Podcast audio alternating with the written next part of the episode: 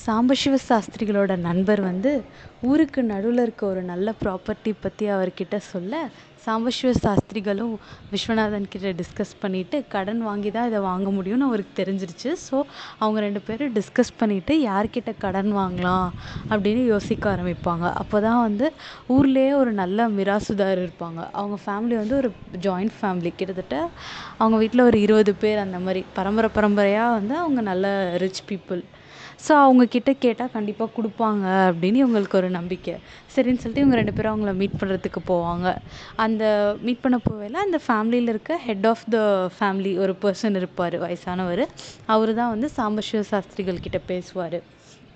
அடடே சாம்பசிவ சாஸ்திரிகளா சுவாமிகளே நீங்கள் வந்து எங்கள் தொழிலுக்காக ஒரு கணபதி ஹோமம் பண்ணி கொடுத்தீங்க. உங்களுக்கு ஞாபகம் இருக்கா? பத்து வருஷத்துக்கு முன்னாடி. அது இன்னும் செம்மையாக போயிட்டுருக்கு நல்ல ஒரு இதுவாக இருக்குது அப்படின்னு சொல்லிட்டு நல்லா பேசிட்டு உங்களோட தொழில்லாம் எப்படி போகுது அந்த மாதிரிலாம் டிஸ்கஸ் பண்ணிட்டு இருப்பாங்க. இவங்களும் கொஞ்சம் நேரம் பேசிட்டு அதுக்கப்புறம் சாம்பசிவ சாஸ்திரிகள் கேட்பாரு. இந்த மாதிரி எனக்கு தொழில் கொஞ்சம் விரிவு செய்கிறதுக்கு எனக்கு கொஞ்சம் கடன் தேவைப்படுது. நான் வந்து உங்களுக்கு கூடிய சீக்கிரத்தில் அதை கொடுத்துட்றேன். நானே இல்லைனாலும் விஸ்வநாதனும் என் பிள்ளை சதாசிவமும் அதை கொடுத்துருவாங்க. அப்படின்ட்டு ரொம்ப ரெக்வஸ்ட்டோட கேட்பாரு. அவர் இருந்துட்டு ரொம்ப பெரு பெரிய மனுஷராக வந்து பெருந்தன்மையாக வந்து அடடா உங்களுக்கு இல்லாததா? ஒன்றும் பிரச்சனை இல்லை. தாராளமாக நான் கொடுக்குறேன். அப்படின்னு சொல்லிட்டு கொடுப்பாரு. அவருக்கு வந்து இந்த கடன் வந்து ஒரு பெரிய மேட்டரே கிடையாது. ஏன்னா அவங்க வந்து பல லட்சங்களுக்கு அதிபதி அந்த காலத்திலே. ஸோ அவங்க வந்து கொடுத்துருவா கொடுத்துருவாங்க. இம்மீடியட்டாகவே எடுத்து கொடுத்துருவாங்க. சாம்பசிவ சாஸ்திரிகளும் அவங்களுக்கு ரொம்ப நன்றி சொல்லிட்டு ஓகே நீங்கள் வந்து ஒரு நாள் எங்கள் வீட்டுக்கு கண்டிப்பாக லன்ச்சில் ஏதாவது சாப்பிட வரணும் அப்படின்னு சொல்லிட்டு இன்வைட் பண்ணிவிட்டு போவாங்க. அதுக்கப்புறம் கொஞ்சம் நே ஒரு டூ த்ரீ டேஸ் கழிச்சு அவங்க வருவாங்க. அவங்க ஃபேமிலியில் இருக்க இருபது பேரும். அப்போ வந்து சாம்பசிவ சாஸ்திரிகள் விஸ்வநாதன் அவங்க ஃபேமிலியில் எல்லோரும் சேர்ந்து அவங்களுக்காக நிறைய டிஷ்ஷஸ்லாம் பண்ணி அவங்கள ரொம்ப மகிழ்விப்பாங்க. நல்ல ஒரு லன்ச் ஹோஸ்ட் பண்ணியிருப்பாங்க. அதுக்கப்புறம் எல்லோரும் நிறைவாக இருக்கும். அவங்களுக்கு அவங்க அவங்கள மீட் பண்ணது எல்லாமே. அதுக்கப்புறமேட்டுக்கு இதெல்லாம் முடிஞ்சிடும் சாம்பசிவ சாஸ்திரிகள் வந்து விஸ்வநாதனையும் சதாசிவமையும் கூப்பிட்டு நம்ம இப்போ கடன் வேறு வாங்கிட்டோம். நமக்கு வந்து இதை அடைக்கிறதே ஒரு பெரிய விஷயமா இருக்கணும். அதே மாதிரி நம்மளோட தொழிலையும் நம்ம வந்து நல்லா இது பண்ணணும். அதனால எனக்கு ஒரு ஐடியா இருக்குது என்னென்னா வந்து இங்கே இருக்க ஹோட்டலை நான் பார்த்துக்கிறேன் நீங்கள் ரெண்டு பேரும் என்ன பண்ணுறீங்கன்னா நம்ம வீட்டில் கொஞ்சம் முன்னாடி இடம் இருக்குல்ல அந்த இடத்துல இன்னும் கொஞ்சம் ஆள் வச்சு இன்னும் கொஞ்சம் பலகாரங்கள்லாம் செஞ்சு நம்ம வந்து பக்கத்து ஊருக்கு போய் விற்றுட்டு வரலாம். நீங்கள் ரெண்டு பேரும் பக்கத்து ஊரில் போய் விற்றுட்டு வாங்க. நான் வந்து இங்கே ஹோட்டல் அப்புறம் இந்த வேலைகள்லாம் நான் மேனேஜ் பண்ணிக்கிறேன். நமக்கு கடன் அடைகிற வரலும் நம்ம இதை செஞ்சு தான் ஆகணும். நம்ம உழைச்சா தான் நம்மளால் ப முன்னேற முடியும் இந்த மாதிரிலாம் அப்படின்னு சொல்லி அவங்களுக்கு அறிவுறுத்துவார். சரின்னு சொல்லிட்டு அவங்க அந்த மாதிரி ஆரம்பிச்சிருவாங்க. இந்த மாதிரி நிறைய நாள் நிறைய ஒரு கிட்டத்தட்ட ஒரு ரெண்டு மூணு வருஷம் உழைச்சிட்டே இருப்பாங்க. அந்த உழைச்சதோட பயனாக என்ன ஆகும்னா அவங்க வந்து கடனையும் கட்டிடுவாங்க அவங்க ஃப்ரெண்டுக்கிட்ட இருந்து வாங்கின அந்த ப்ராப்பர்ட்டி இருக்குல்ல அந்த ப்ராப்பர்ட்டியில் இன்னொரு ஹோட்டலும் கட்டிடுவாங்க அந்த ஹோட்டல் வந்து எப்படி இருக்கும்னா அந்த ஊர்லேயே வந்து ஒரு சென்டரான ப்ளேஸ் லைக் ஒரு மார்க்கெட் இம்மீடியட்டாக பக்கத்துலேயே மார்க்கெட்டு அப்புறம் பஸ் ஸ்டாண்டு தடுக்கி விழுந்தா இவங்க ஹோட்டல் தான். அந்த மாதிரி இருக்கும். அந்த மாதிரி ரொம்ப க்ளோஸாக நியர்பையாக இருக்கும். ஸோ அதனால் அந்த அந்த இடத்துல கட்டிட்டா பெட்டர்னு முன்னாடியே அவங்களுக்கு தோணி அதை கட்டிடுவாங்க. அதுக்கப்புறமேட்டுக்கு இவங்க எல்லோரும் ஒர்க்கை ஸ்ப்ளிட் பண்ணிக்குவாங்க. சதாசிவத்துக்கு வந்து அந்த ஸ்டேஷன் கிட்ட இருக்க ஹோட்டலை மேனேஜ் பண்ணுறதுக்கு கொடுத்துருவாங்க.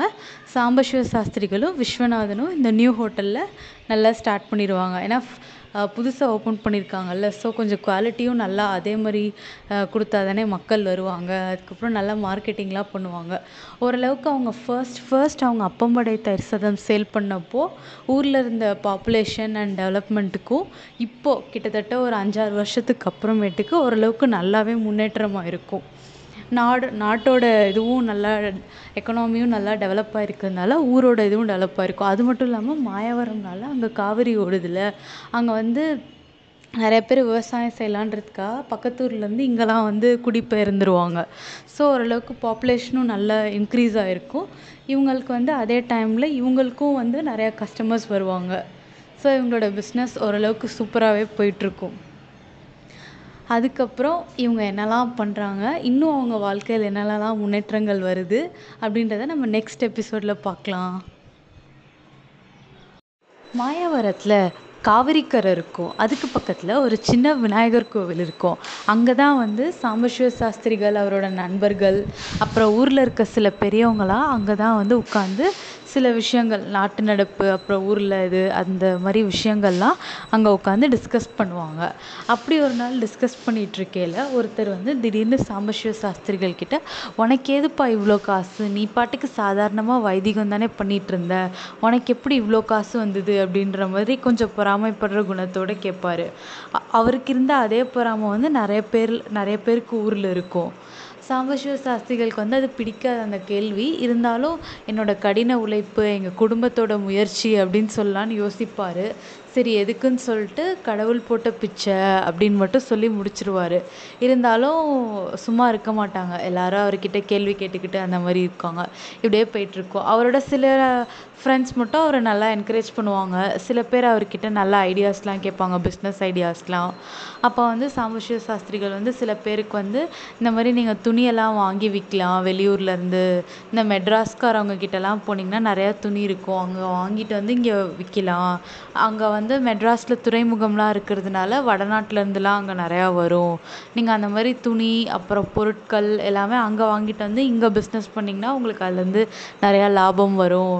உணவு தொழில் தான் தொழில்னு இல்லை. எனக்கு வந்து அது தோணுச்சு நான் பண்ணேன். ஆனால் நீங்கள் இந்த மாதிரி நிறையா இது கொஞ்சம் ஃப்யூச்சரில் எது நல்லா இருக்கும் அப்படின்னு நீங்கள் யோசிச்சு பண்ணிங்கன்னா உங்களுக்கு நல்லா டெவலப் ஆகும் அந்த பிஸ்னஸ் அப்படின்ட்டு சில நல்ல அட்வைஸாகவே அவங்க எல்லாருக்கும் கொடுப்பாரு. எல்லாரும் வந்து அவர் சொல்கிற எல்லாத்தையும் கேட்டுட்டு கேட்டுட்டு இருப்பாங்க. அந்த குரூப்பில் வந்து ஒரு பெரிய ஒரு ஒருத்தர் இருப்பார். அவர் இன்னொரு விஷயம் சொல்வார். இந்த மாதிரி நம்ம நாட்டில் பிரிட்டிஷ் ஆண்டுட்டு இருக்காங்கல்ல இன்னும் கொஞ்ச நாளில் எப்படி ஆகும்னா வந்து நீங்கள் நல்லா இங்கிலீஷ் பேச தெரிஞ்சிருந்தாலும் அதே மாதிரி உங்கள் குழந்தைங்களெல்லாம் நல்லா படிக்க வச்சு பியூசி பாஸ் பண்ணியிருந்தாலே கவர்மெண்ட் உத்தியோகத்துக்கு போயிடலாம் அப்படின்ற மாதிரி அவர் சொல்வார். சாம்பசிவ சாஸ்திரிகளும் ஆமாம் அது உண்மைதான். அது இன்னும் கொஞ்ச நாள்லே நடக்க போகுது. நம்மளோட தலைமுறையினர்களெல்லாம் நம்ம வந்து நல்லா படிக்க வச்சோம்னா ரொம்ப கஷ்டப்பட தேவையில்ல அவங்களாம் ஈஸியாக ஒரு உத்தியோகத்துக்கு போய் சம்பாதிச்சிருவாங்க தொழில் பண்ணுறதுல ஒரு லாபம் லாபம் நல்லா நம்ம சம்பாதிக்கலாம் ஆனால் அதுக்கு வந்து ரொம்ப ரொம்ப உழைப்பு வேணும். குடும்பத்தோட எல்லாம் வேணும். ஆனால் இந்த மாதிரி உத்தியோகம்னா கொஞ்சம் ஈஸியாக இருக்கும். அப்படின்னு சொல்லிட்டு அங்கே எல்லாரும் டிஸ்கஸ் பண்ணி முடிச்சிருவாங்க. அப்போ வந்து திடீர்னு ஒருத்தர் அங்கே இருக்கவர் வந்து சாஸ்திரிகளே எனக்கு ஒரு சந்தேகம். நீங்கள் வந்து இவ்வளோ நாளாக இவ்வளோ உணவு தொழில் இவ்வளோ டிஃப்ரெண்ட் டிஃப்ரெண்ட் ஹோட்டல்ஸ் அண்ட் நிறைய இடத்துல பண்ணிகிட்ருக்கீங்கள்ல இருக்கீங்கல்ல. நீங்கள் வந்து உண்மையாலுமே தூய்மையான உணவாக தான் கொடுக்குறீங்களா? இதுக்கு நீங்கள் என்ன முயற்சி செய்கிறீங்க அப்படின்ற மாதிரி கேட்பாரு இவர் இருந்துட்டு நாங்கள் வந்து காலையில் அலம்பாமல் எதையுமே தொடங்க மாட்டோம். சமைக்கிறவங்கள்லேருந்து எல்லாருமே வந்து நல்லா குளிச்சுட்டு நீட்டாக காலையில் ஃபஸ்ட்டு நாங்கள் அடுப்பை பற்ற வைக்கிறதுக்கு முன்னாடி காயத்ரி மந்திரம்லாம் சொல்லிட்டு தான் நாங்கள் அடுப்பையே பற்ற வைப்போம் அப்படின்ற மாதிரி எக்ஸ்பிளைன் பண்ணுவார். எல்லாரும் வந்து ஆணை கேட்டுட்டு இருப்பாங்க. உண்மையாலுமே இவர் இப்படிலாம் பண்ணுறாரா அப்படின்ட்டு. அதுக்கப்புறம் அந்த கூட்டம் முடிஞ்சிரும். இந்த மாதிரி வேறு வேறு விஷயங்கள்லாம் டிஸ்கஸ் பண்ணி அது முடிஞ்சிரும். அதுக்கப்புறமேட்டுக்கு விஸ்வநாதன் நான் மீட் பண்ணுவார் சாம்பசிவ சாஸ்திரிகள் அப்போது வந்து அங்கே பேசினதெல்லாம் அவருக்கு லைட்டாக ஞாபகம் வரும். அதை வச்சுக்கிட்டு விஸ்வநாதன் கிட்டே வந்து அஹ் விஸ்வநாதா நீ எனக்கு ஒரு உதவி பண்ணணும் அப்படின்னு கேட்பா கேட்பாரு விஸ்வநாதன் இருந்துக்கிட்டு அத்திம்பேர் ஐயோ நீங்களா? நீங்கள் ஏன் என்கிட்ட உதவிலாம் கேட்குறீங்க விஸ்வநாதா இதை செய் அதை செய்ன்னு சொன்னால் நான் செய்ய போகிறேன் நீங்கள் ஏன் உதவின்னு பெரிய வார்த்தையெல்லாம் சொல்கிறீங்கன்ற மாதிரி அவ அவன் கேட்பான் இல்லை நம்ம ஹோட்டல்லலாம் உண்மையாலுமே எல்லோரும் சுத்தமாக தானே உணவு தயாரிக்கிறா? ஏன்னா பெரியவா பெரியவா குழந்தைங்க எல்லாருக்குமே நம்ம உணவு கொடுக்குறோம். அது வந்து அவங்களுக்கு நல்ல முறையில் போய் சேரணும். இல்லைன்னா வந்து பிக்ஷா சாபம் வந்துடும் இந்த மாதிரி நம்ம உணவை வந்து காசுக்காக ரொம்ப விற்கிற மாதிரி ஆயிடக்கூடாது உண்மையாலுமே தரமாக குவாலிட்டியாக இருக்கணும். அதை வந்து நான் இனிமேல் டெய்லி செக் பண்ண போகிறேன் அப்படின்ட்டு சொல்லுவார் விஸ்வநாதனும் நான் அப்படி தான் அத்திம்பேர் இது வரைக்கும் போயிட்டுருக்கு. நம்ம அந்த மாதிரி தான் கொண்டு போவோம் அப்படின்னு சொல்லி கொஞ்சம் சமாதானம் சொல்லுவோம் அதுக்கப்புறம் தான் கொஞ்சம் சாம்பசிவ சாஸ்திரிகள் வந்து அமைதியாவார். அதுக்கப்புறமேட்டுக்கு அவருக்கு திடு திடுதிப்புன்னு எடுத்தாப்புல சதாசிவமோட ஞாபகம் வந்துடும் விஸ்வநாதன் கிட்டே போயிட்டு இந்த சதாசிவத்துக்கு ஒரு கல்யாணத்தை பண்ணி வச்சிட்டா பரவாயில்ல. நான் வந்து ஆத்தங்கரையில் பேசிகிட்டு இருந்தேன். நிறையா பேர் அவனோட கல்யாணத்தை பற்றி கேட்குறாங்க நம்ம உடனடியாக பொண்ணு பார்த்தாகணும் அப்படின்னு சொல்லிட்டு இந்த ப்ராசஸ் கொஞ்சம் ஸ்டார்ட் பண்ணுவாங்க. அப்போ அன்றைக்கின்னு பார்த்தா அவங்க ஹோட்டலுக்கு வந்து திடீர்னு ஒருத்தர் வருவார். வந்து வந்து சாஸ்திரிகளே உங்களோட நிலம் வந்து இந்த மாயவரத்துக்கு இந்த செம்பனார் கோவில் பக்கத்தில் ஒரு பூர்வீக நிலம் ஒன்று இருக்காமே ஒரு படையாச்சி குடும்பம் கேட்குறாங்க அதை நீங்கள் எழுதி கொடுப்பீங்களா அப்படின்ற மாதிரி கேட்பா கேட்பாரு அந்த ஹோட்டலுக்கு வந்தவர். இவர் இவருக்கு டக்குன்னு ஸ்ட்ரைக் ஆகாது அதுக்கப்புறம் கொஞ்சம் பட்டாவை பற்றிலாம் கொஞ்சம் நல்லா டீட்டெயிலாக விசாரிச்சோன்னே ஆமாம் ஆமாம் அது இருக்குது அந்த படையாச்சி குடும்பம் அதை வச்சு அந்த நிலத்தை வச்சு என்ன பண்ண போகிறாங்க அப்படின்னு கேட்பாரு அதுக்கு அந்த ஹோட்டலுக்கு வந்தவர் வந்து இல்லை அவங்க வந்து விவசாயம் செய்யலான்னு இருக்காங்க. அப்படின்னோடனே சாம்பு சிவசாஸ்திரிகளுக்கோ ரொம்ப சந்தோஷமாயிரும். அவரை பொறுத்தவரை அவரோட ஃபேமிலியில் யாரும் விவசாயம் செய்ய மாட்டாங்க. அதனால தான் அந்த நிலத்த அப்படியே போட்டு வச்சுருந்தாரு. இப்போ இன்னொரு ஃபேமிலி அதை வாங்கி விவசாயம் செய்கிறாங்கன்னொன்னே சந்தோஷமாக அவங்களுக்கு அதை எழுதி கொடுத்துருவாரு. அதுக்கப்புறம் அதில் வந்து அவருக்கு ஒரு பெரிய பல்கான அமௌண்ட் வரும். அது சாம்பு சாஸ்திரிகள் எப்படிலாம் அவங்களோட ஃபேமிலிக்காகவும் பிஸ்னஸ்க்காகவும் யூஸ் பண்ண போகிறாருன்றத நம்ம நெக்ஸ்ட் எபிசோடில் பார்க்கலாம்.